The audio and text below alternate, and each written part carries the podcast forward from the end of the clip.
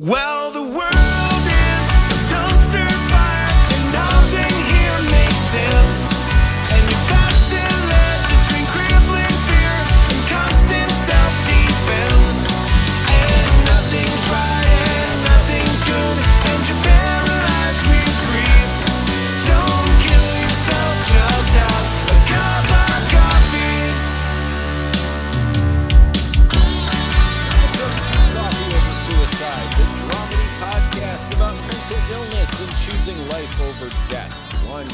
coffee at a time. I'm your host, Chris Parker Howard.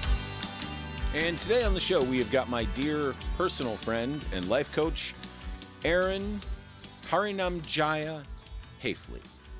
Uh, I've known this guy a long, long time. I've seen the personal growth that he's had, and I've also seen the personal growth that I've had just through knowing him, uh, and then later through coaching. Uh, this is a really fantastic conversation. We're going to get into it, but like we always do, right up top, we're going to check in and just kind of uh, uh, shoot the breeze a little bit about what's going on with me, especially since I'm uh, over a month or or more into this new medication that I've been that I've been singing the praises of. Let's talk a little bit about some of the side effects, shall we? And is it worth it? Um, let's see. One of the side effects of the restless legs, I believe that has more or less been solved. Um, seems to have evened out. My prescription has me on five mils one day, 10 mils another day, um, and uh, that seems to have really helped. Um, so, sometimes just because there's side effects doesn't mean there's nothing you can do. So, that's fantastic. I really like that. Uh, weight gain, yeah, weight gain is real, but, but, uh, I did just get some new running shoes, and uh, hopefully, exercise will combat the weight gain, and um, and I'll feel just fine. Um, so those those things are real. Um, is there some other stuff? Yeah, you betcha there is. But is it uh, is it uh, uh, negative? I guess that depends on your perspective. Um, I haven't really uh, I haven't really had any uh, serious serious side effects. I guess we'll just say that things seem to be going well. Um, is it still as effective as it was when I first started taking it? I mean, that's subjective too. Um, no, I have not had any suicidal thoughts um, since starting this round of medication uh, which is a net positive all the way around. The issue, however, is that the depression still kind of comes and goes. But here's the thing here's the best part about that um, it seems to have less teeth. And super grateful for that. Super, super, super duper grateful for that. So, uh, all of that's going really well. Thank you for checking in with me. And uh, don't forget to go to the Thursday meetings. Uh, Thursday meetings for Coffee Over Suicide. It's every single Thursday. Go to meetup.com. They are uh, they are free. It's like group therapy without the therapist. Think of me like a good-natured dog.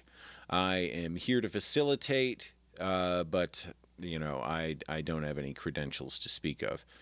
Um, it's just a good time. Bunch of people with different issues getting together to talk about their issues, and it's not recorded, and it's a great group of people. So come and join us. Come and join us. Meetup.com, Coffee Over Suicide. You'll find us.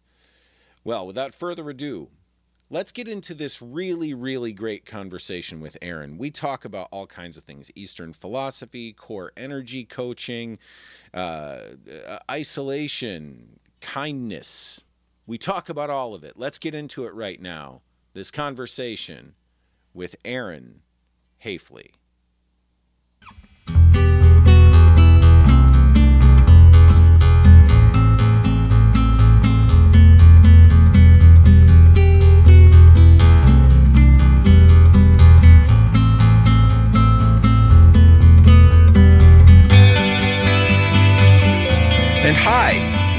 Hi.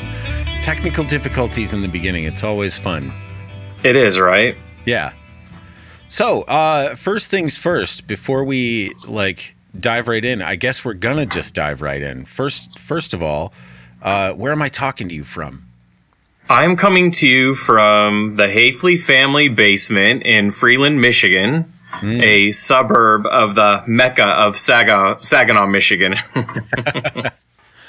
Yeah, and and uh, that is where I know you from. yeah. Uh, we we grew up there together. yeah.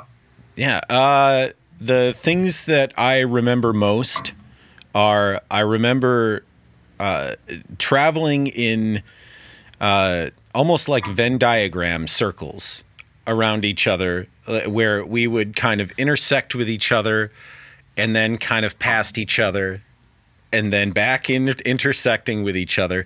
And so I've known you in several different capacities as a human being before you became this and I became this. Yeah.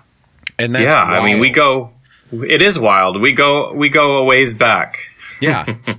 well, uh, talk to me a little bit about, um, you know, the the one of the things that I, I'm most interested in is we've known each other for a long, long time, and there are a bunch of things that I just don't know, and it, it's like that with with everybody. I think there. So it's it's kind of great when you get the opportunity to talk to somebody in a context like this because you get to ask some of those questions that maybe you don't think to ask in the first place. So Yeah. let me ask this. Uh, give me a little bit of a breakdown on your history, like like uh, where you were raised, siblings, what your family life was like. Like what was little what was little Aaron like when you first came to your consciousness? Let's say. Great question. So, was raised in small town, Saginaw, Michigan. Um, very loving family, one sister, and was born into an LGBT body during a time that that was a little more taboo, I guess you'd say. And um, yeah, grew up in in Saginaw, in in a very special place that you understand well. Yeah. Yeah. yeah uh, tell tell me a little bit about that about um like when did you when was your first awareness that you weren't straight Gosh, you know, I think before I even knew what the spectrum of sexuality or gender meant, right? Like, yeah. I remember watching, watching, um, the original Superman movies and being like, that guy just looks good in my eyes, right? Christopher Reeves in his Yeah. prime. yeah yeah i think Yeah. uh i think it was pretty similar for me um you know i uh I not to be so stereotypical, but I had a shitload of He-Man toys. Uh, you know, like I think there was something about the uh, the half nude loincloth dudes that was like, yeah, I could see that. That works for me. But you know, for me, um, whereas I did see a lot of people expressing themselves, um, you know, especially in the '90s as things kind of started to come into their own. Uh, I the the moment I started to flirt with the idea of being public about being bisexual uh, was about the moment I was getting my ass kicked on a pretty regular basis, uh, just because people assumed I might be gay, and so it was like, nope, back to the closet we go, and that's where we're gonna hang out, and I had such an admiration for people uh, that had the bravery to say, "No, fuck that. I'm I'm doing this." And in and in spite of everything, I mean, your family life was good, you know. Uh, but but talk to me a little bit about that because those things. I mean, even then, it was. I well, I'll let you tell it. Like, yeah. You know, coming out in the 90s wasn't easy. Yeah. Um, being gay, called gay, was just not a positive statement, right? yeah, yeah, and um, discovering who I was and stepping forward on that path was not easy. I was raised in a highly religious home and had it drilled into my head that I should be a certain way. And I kept asking God to make me straight, make me, Yeah. make me be whole. And that prayer wasn't answered. Thank God. but it was tough, you know, and uh, it led me to um, feeling less than over and over and over at a young age, you know, and um, my ability to connect with people. I I also I just remember being young and feeling very isolated as uh, I don't fit into this pool of people, right? And um, that led to self worth stuff, you know. And it was when I was 18 that I thought, okay, I'm going to dip out. I don't want to be in this body anymore. Yeah. I've asked God to make me not this way, and I'm just disappointing everyone, so I should not be here. Yeah. Um, and then I had a revelation that I was supposed to be here. and here we are now. yeah. Well, uh, so with regards to that, uh, and you know, it's different for everybody. How did how did your family how did your family handle it? For the most part, with grace. Yeah. You know, um, my mom is just an incredible human being and held me in her arms and told me it was okay. And um, my coming out story was a little weird, right? Because I was in the midst of a suicide attempt. Yeah. and um, the nurse in the hospital came out for me and told my mom that your son's tried ending his life because he's gay, which I didn't really feel at the time was the case. Yeah. Uh, but my mom was loving and, you know, took my dad a little bit longer to process what it all was. right. Um, but yeah, you know, we got through it. Well, and then it became beautiful. Yeah. Uh, I mean, you know, it was. You know, it's so funny thinking back on that time and how different everything was. You know, um, and just that. You know, it was like, um, like you and I have lived through the, uh, say, the Berlin Wall coming down. uh, Yeah. you know it's Yeah. it, it was you know acceptance started to show up and it, it in small performative ways publicly in ways that were you know making society sort of loosen things and change things and you know and then uh, eventually uh, we got to where we are now which is mostly acceptance mostly Yeah. although yeah we could get into the backward kicking and screaming that's happening at the moment right. but Well, it's in, But- it's weird, yeah. Chris, you know, because I think of that time in the 90s and how music influenced society, right? Because Yeah. I think from my perspective, a pivotal moment was Kurt Cobain and Nirvana. Like, you know, Yeah. I just saw this man um, who I interpret as being bisexual, whether he ever came out or not. Like, it just, Yeah. I could feel that. And,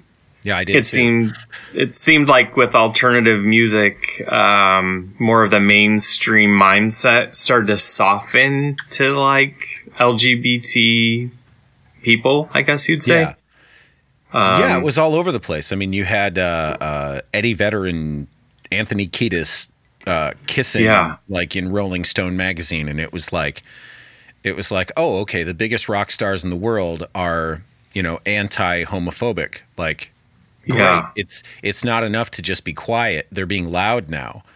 yeah Like, awesome. yeah yeah Yeah, It- i think music really influenced the lgbt world at that time you know madonna was out there with gay dancers and Yeah. the whole the whole music scene was sort of shifting things but you know in small town saginaw michigan things don't move so fast, right? Like being gay was still a derogatory thing that you should be ashamed of.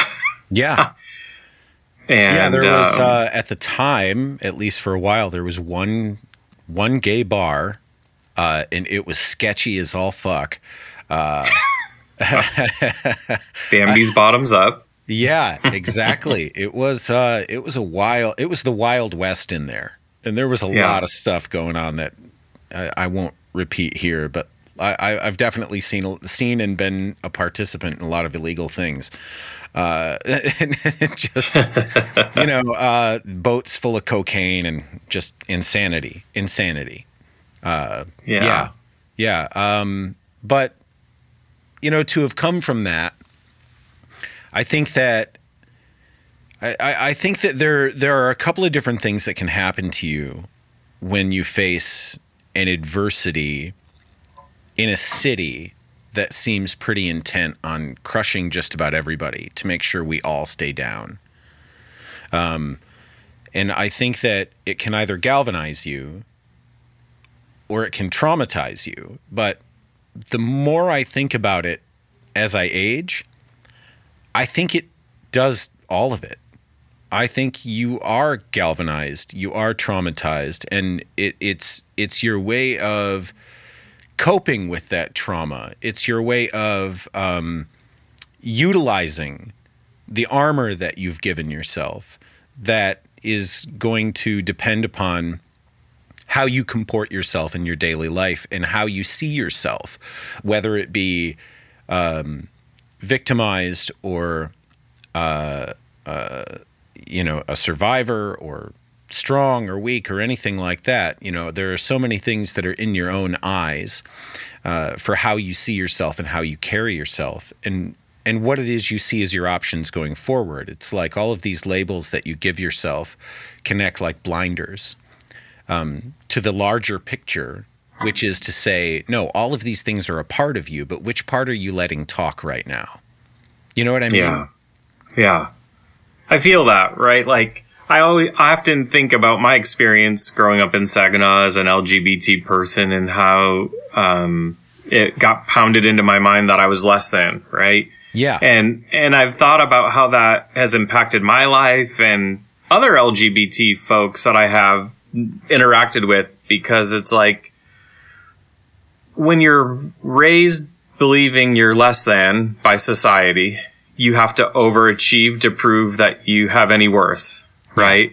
You have to over, you have to show up on time. You have to do a great job at work, be the best. You have to keep striving, cre- keep proving for yourself. And then at some point or many times burnout sets in, right? Yeah. Because there's this subconscious, you're not good enough if you don't prove that you have a seat to be here, right? Well, talk to And me a little bit about, yeah. um, uh, you know, a- after that, after that first attempt, um, talk to me about how you started to get your head right after that. Hmm. Like, what was what was the process for you on that? I had a lot going on. You know, my um, self worth stuff came bubbling out as a raging bulimic eating disorder.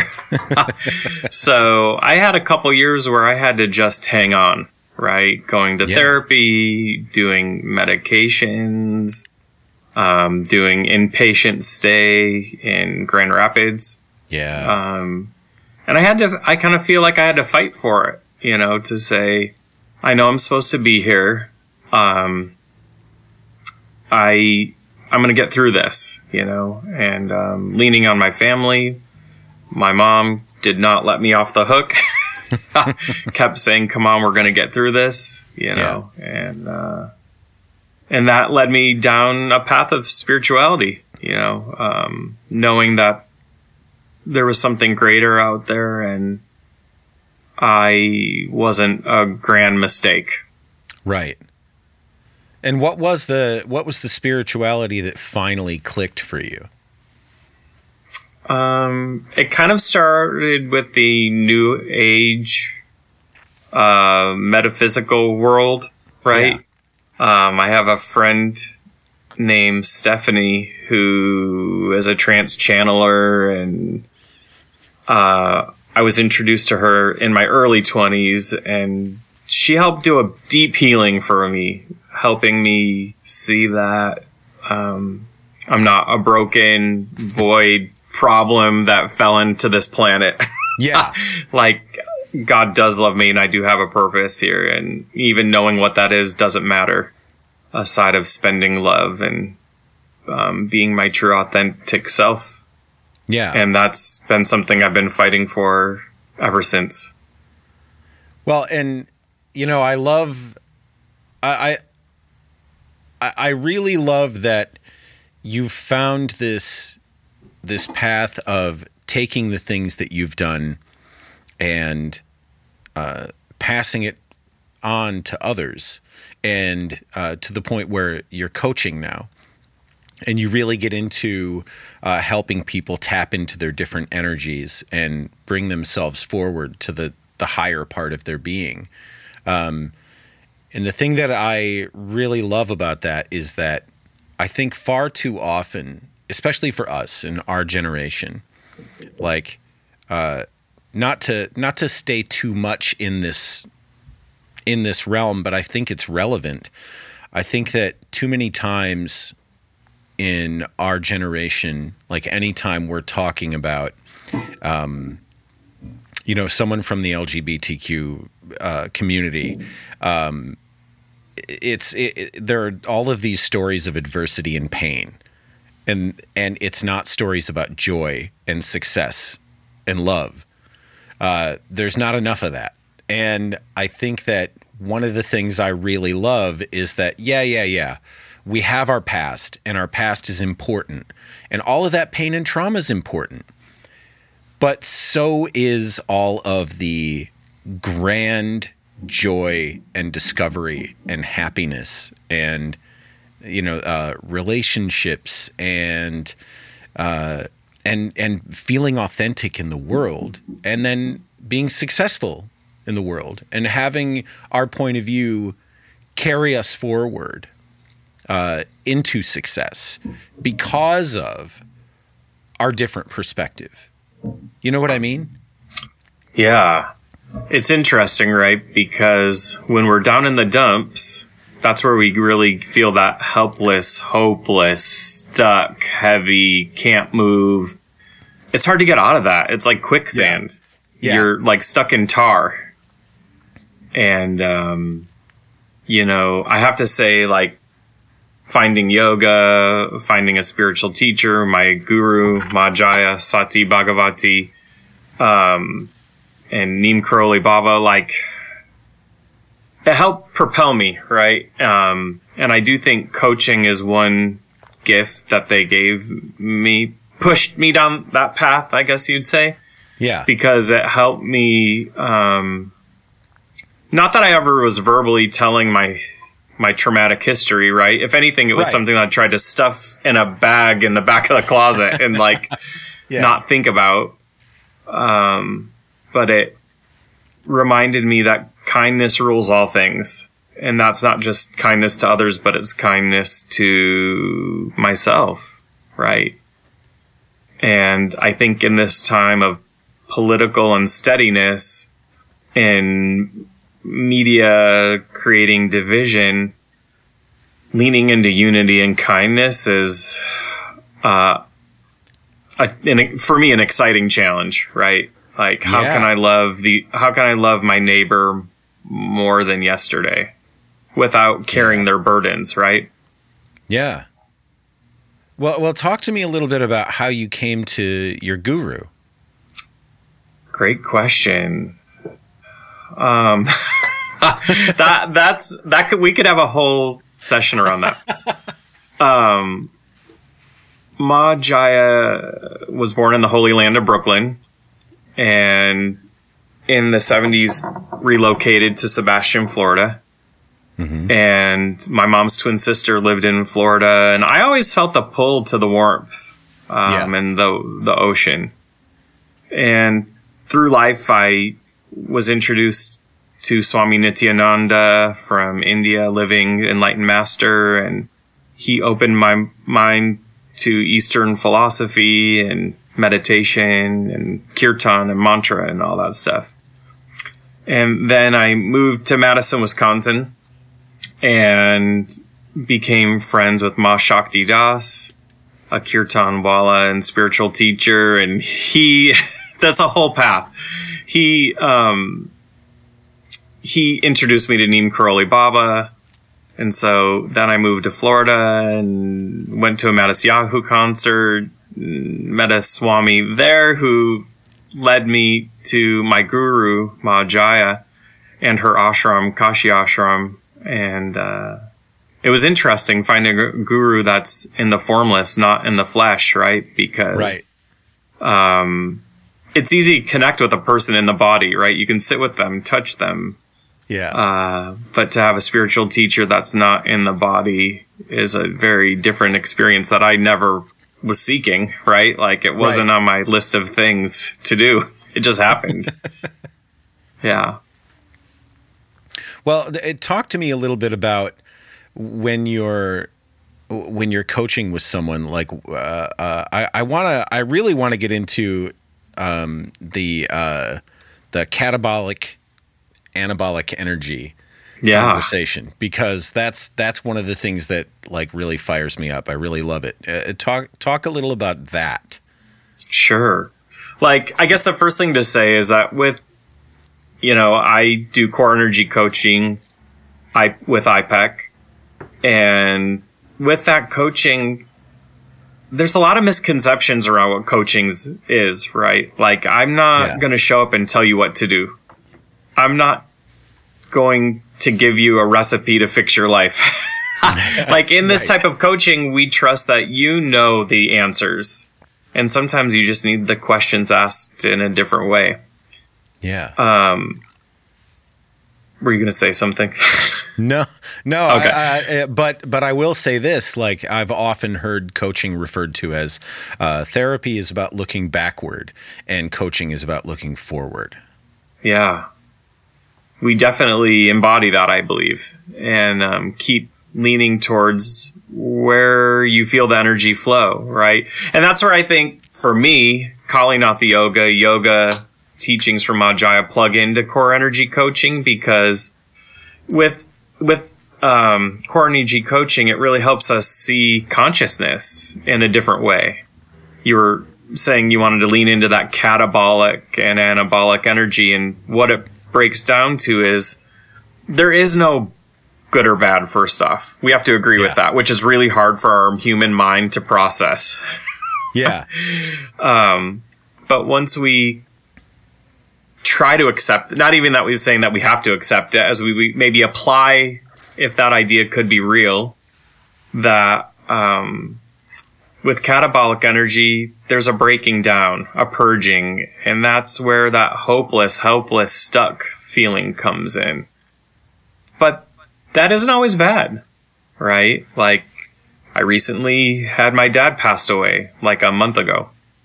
And I was feeling a little hopeless for a minute. You know, I was missing my dad. I was processing grief. That is a healthy human consciousness, right? yeah, And as we look at the spectrum of energy and consciousness, and we move from like that stuck feeling, and then maybe we get to like frustration, resentment, anger, holding on to the past, a lot of heavy judgment um, with others and ourselves, still a breaking down energy. yeah, Not a fun space to sit in every day. like it's not sustainable. Um, and that's where we pivot.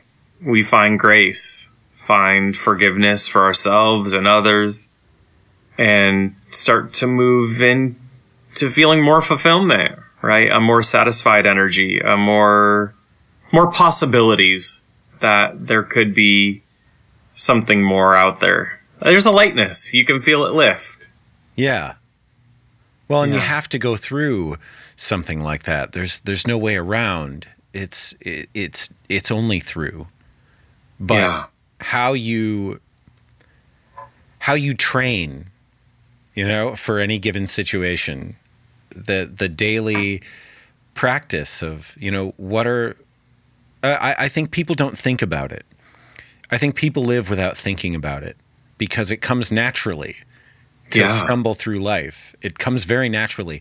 A- anyone can stumble through life and have successes and failures and uh, trip ups and and survive it and and Sure. completely get by and go your whole life without ever even thinking about you know what it is that we're doing.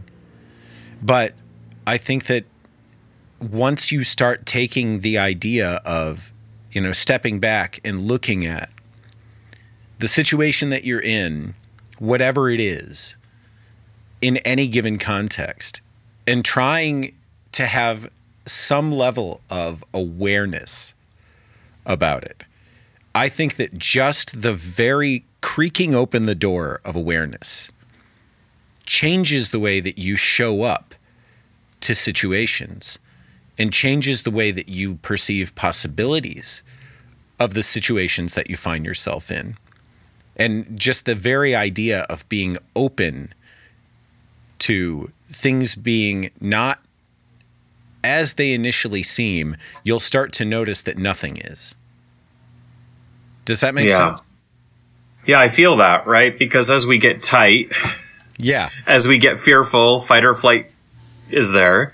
Yeah. We protect ourselves, we've got our barriers up, and we hold back, right? Yeah. Because we don't want to be hurt. We don't want to hurt other people. That it's like we're opening the history book of our life. Like, I'm not going to have that happen again. And I'm not going to have that. I'm not going to have that. And um, as we lean into self awareness, we start owning how we feel, releasing the narrative a little bit, right? Yeah. That I deserve this, or um, the universe has cursed me and I'm just at the mercy of this thing giving me problems, right? Right. Yeah. uh, and then and then by creaking open that door like you mentioned we start going like what's out here what's on the other side of this could there be more Now, talk to me a little bit about the anabolic energy.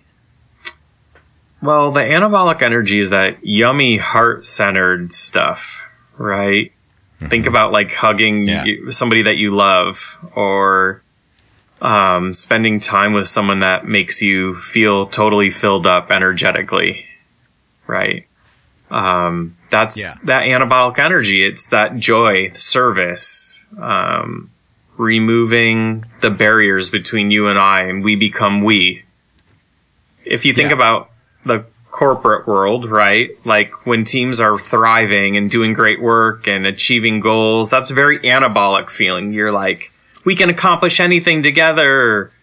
Uh, all of that really feels good.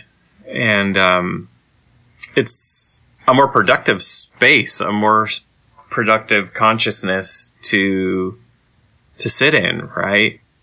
And in core energy coaching, we look at scenarios as being like uh, multifaceted, right? So if you think about a meeting you're going to have, right?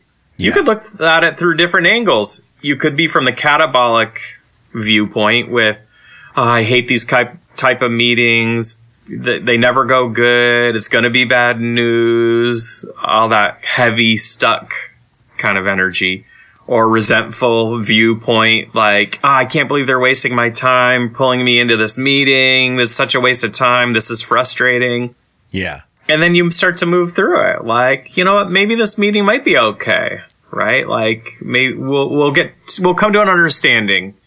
And then it moves into well i'm going to show up because i want to help other people like it's to i'm i'm i have a purpose to be here and then it turns into I love m- meeting because we come up with new ideas and it's a pivotal moment and I get to be here. It's like there's it's still the same meeting. Yeah. It's just the way we look at it. And um, there's something to be said about the self awareness of how you're showing up, right? What's energy in your body when you're stepping towards this thing. But also, it's like does my is my view serving me? Is it filling me or is it deflating?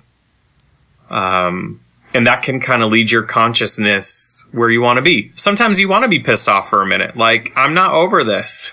Yeah. I need to sit here for a second and I need to feel heard. Um, and that's totally okay. Um, there is no right or wrong. It just is.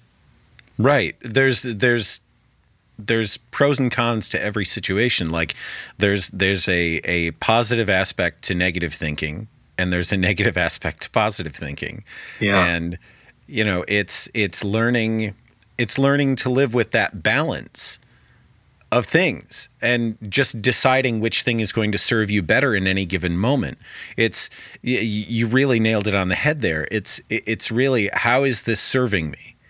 Because Yeah. sometimes sometimes anger is a gift.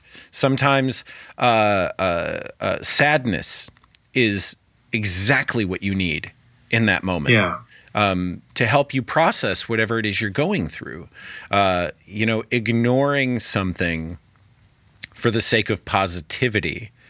I see toxic positivity all the time online. Yeah. It's all over the place. Uh, but, you know, I think it's because uh, people have a difficulty with uh, the idea that the negative is an okay space to be in sometimes. It's it, because it's so necessary. We have it for a reason. We have these feelings for a reason. We have tear ducts for a Yeah. reason. You know. Yeah. I So feel that, talk right? me- talk to me a little bit about. Um, I, I, I- have so many questions. I, I, I just love everything about this.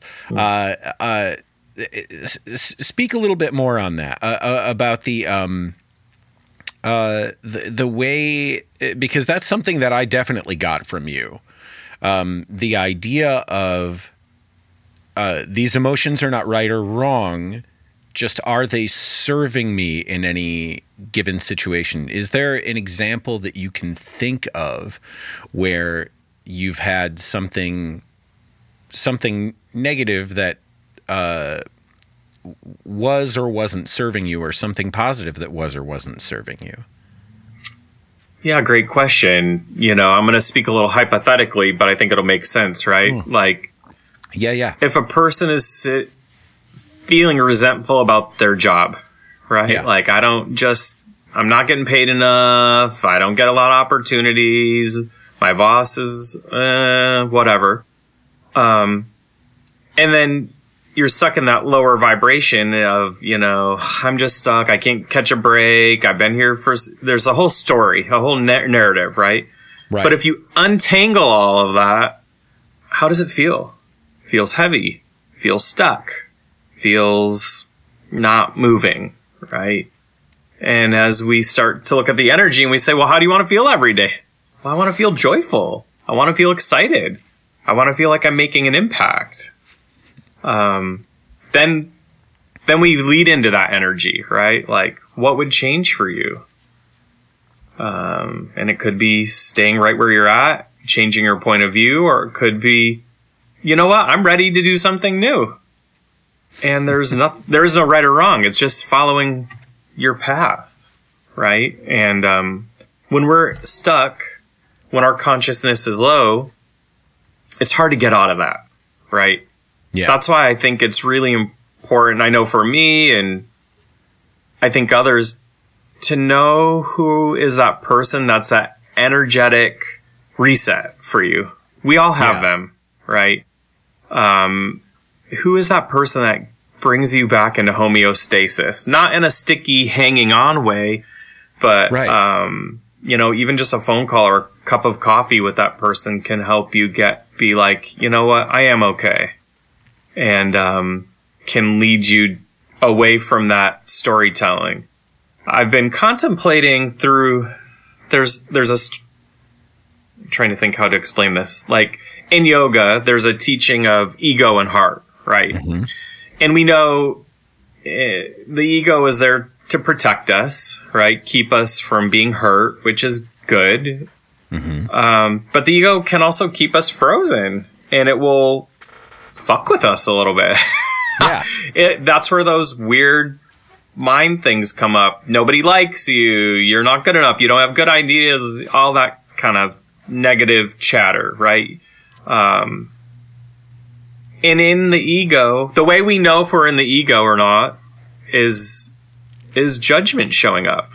Are we stepping into our righteousness? Hey, the way that person shows up is fucked up. Dot dot Right. dot. That's all our own ego. And when we're in that energy, we're in a catabolic space, right? Because it's Yeah. right, wrong, what they're doing to so and so, and what, why am I right and they're wrong, and all that. Michigas. But when we drop into the heart, um, that's when we pivot, right? Because then we're not making excuses. We're not judging a person's decision making or their intentions, their intentions or any of that, right? Um, we're just thinking we see them for who they are, um, and and truly listen to what they're asking for, even if it doesn't come out of their mouth with words. Does that make sense? It does. Yeah. I, I mean, you can you can almost sense how much someone is carrying just based on their behavior and their body language. Sometimes it's just in the eyes. Yeah, you can feel it. Yeah. And um, it's been interesting for me to chew on that concept. Am I in the ego or am I in the heart? I can't be in both. yeah. And um, Wow. and I recently had a swami say to me, like, I don't want to talk to people's egos anymore. I want to talk to their heart. Because when you're Yeah. in their ego, it's just sort of like, da, da, da, da, just spins around, right? Of judgment and trust and all that kind of stuff. Um, but when you drop into the heart, um, you get out of that story. You just align with a person. And um, you think about their best interest without judgment. but Judgment shit is a so heavy hard. thing. Yeah, it, it's it, but it's so hard to let go of. I mean, Yeah. it's it, th- if you really think about it, judgment is a way of of staying safe.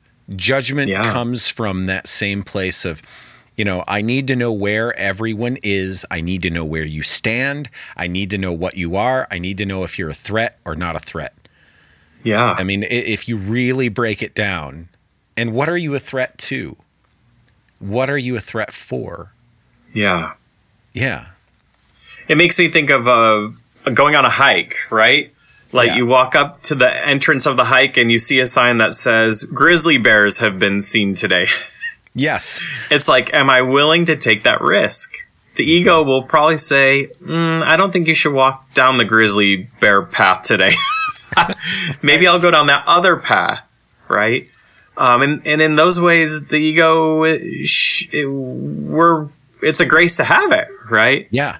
Um, but when it comes to just the way we interact with uh, the barista at Starbucks, Starbucks, or Right. you know some meeting we're at at work, or you know um, uh, an appointment that gets canceled, that sort of stuff. Like that's where the ego can chime in and steal our joy. You start seeing And- grizzly bears everywhere. Yeah, Yeah. right. And it's not a fun place to live. Like And it wouldn't be a fun place to live to see, uh, you know, fairies and angels everywhere. It's like, Yeah. y- you know what I mean? Because that that won't serve you either. That that, Yeah. that level of, I mean, you know what? The grizzly bear probably just needs a friend. I'm gonna go hike. Like, Yeah. no, I don't think so. I mean, you need to have a healthy balance between those things. It's like, but finding that balance means that you have to be aware. You have to be looking for it. Yeah. Well, and if there's a flutter or fire, you might take the grizzly bear path. Right. you know, you gotta. Ego is fight or flight. You know, it's gonna help us decide where to go. And you know, I we're all human. I'm human, right? Like Yeah. that's where I lean into my practices a lot, Chris, because anxiety is real. It's a genetic thing. I'm wired for it. Um, and I now me personally can see when I'm my stuff's coming up right? Yeah. and I'm like, ooh, I'm really anxious right now. And it doesn't, it's not even about a, nar- like my mind doesn't have to get to the narrative place, but it's about what's energetically showing up, showing up in my body. And, um, you know, there's some simple practice that I just lead into because I want to be balanced. That's a value to me. Um, Well, and talk to me a little about that. yeah. Like uh, for the the practice that you follow when like so when Aaron wakes up in the morning, what's what's your what's your go-to? Do you have ritual? Do you uh do you wake up and say, "All right, first things first, make the coffee, then maybe shower, then maybe do this or or, or are you a, you know, do you do you uh reflect? Do you I mean, what's your what's your process? Great question. So, Ma Jaya taught that we always wake up and take five deep breaths when we're still in bed. So, five start the day with five deep breaths. Um, and then it kind of goes from there. Um, oftentimes, I will practice a sadhana, which is a yogic practice of 40 days of yoga, where you do the same practice every day for 40 days. But it doesn't just have to be physical practice. Like sadhana could be chanting or writing in a journal. Um, could be going for a walk for 40 days. It's giving yourself a reset through a practice. Yeah. Um, and I have been practicing a consistent, I have had a consistent sadhana practice since about 2019. oh, lovely. And I have to say, sadhana carried me through COVID lockdowns a lot because every morning I just got up and threw myself on my yoga mat and got my energy moving. And um, it was a grace to have that. I think, you know, and then from there, um, journaling, even if it's just a short time, reflecting on what the day will present. I used to journal um, a lot about like my past, things that kept coming up. Yeah. And as I've started to process uh, energetically where I want my consciousness to be, I've been focusing more on like, who am I going to see today? And what do I want those interactions to be like? Usually it's, I'm going to meet with somebody and I want to listen. I'm going to sit with this person and I want to hear how they are or hold space for them or whatever. Um, Do you hold I guess the space for other- yourself? go ahead. Do you hold space for yourself? It's important, Chris. You know, like for me, that first hour of the day, breathing, getting on the yoga mat, mantra gets me balanced, right? Um, the other practice that I've really leaned into in the past year is the act of humming um, to help soothe the vagus nerve. So when I feel my heart starting to race or I'm getting that anxiety energy starting to present, I set a timer on my phone and I hum for five minutes. And then I do a check in and say, okay, what's the energy like? And like 99% of the time, it's like dramatically improved, right? Yeah. And then if it isn't, then I do it for another five minutes. So what am I out? I'm out 10 minutes, right? Worst case Yeah. scenario is 10 minutes later, I still feel like haphazard. So, yeah. um, but that's something that for me, I've really leaned into a lot in the past year. Well, I, I, I find all of this incredible. Um, and I cannot thank you enough for sharing all of this with me today. And uh, thanks for talking to me. Well, thank you. Thanks for inviting me. It's an honor to be here and to share um, a little about my experience. Thank you, Chris. And there you have it. Well, isn't isn't he just the sweetest guy? I love that man to death. Uh, and if you love him to death and you want to get some coaching in your life, which I think you probably do, go ahead and go uh, and send an email to aaron.haefele at gmail.com. That is A A R O N dot H A E F E L E at gmail.com. Uh, he's a great dude. He's a great teacher. He's uh, he's just phenomenal. If you want to get some more coffee over suicide in your life, come to the meeting on Thursday. Each and every Thursday, we have a session in the morning and a session in the afternoon. If you want to know what it's all about, best way to do that is show up. Go to meetup.com to find coffee over suicide. And that's it for this week, folks. So until next time, don't kill yourselves out there.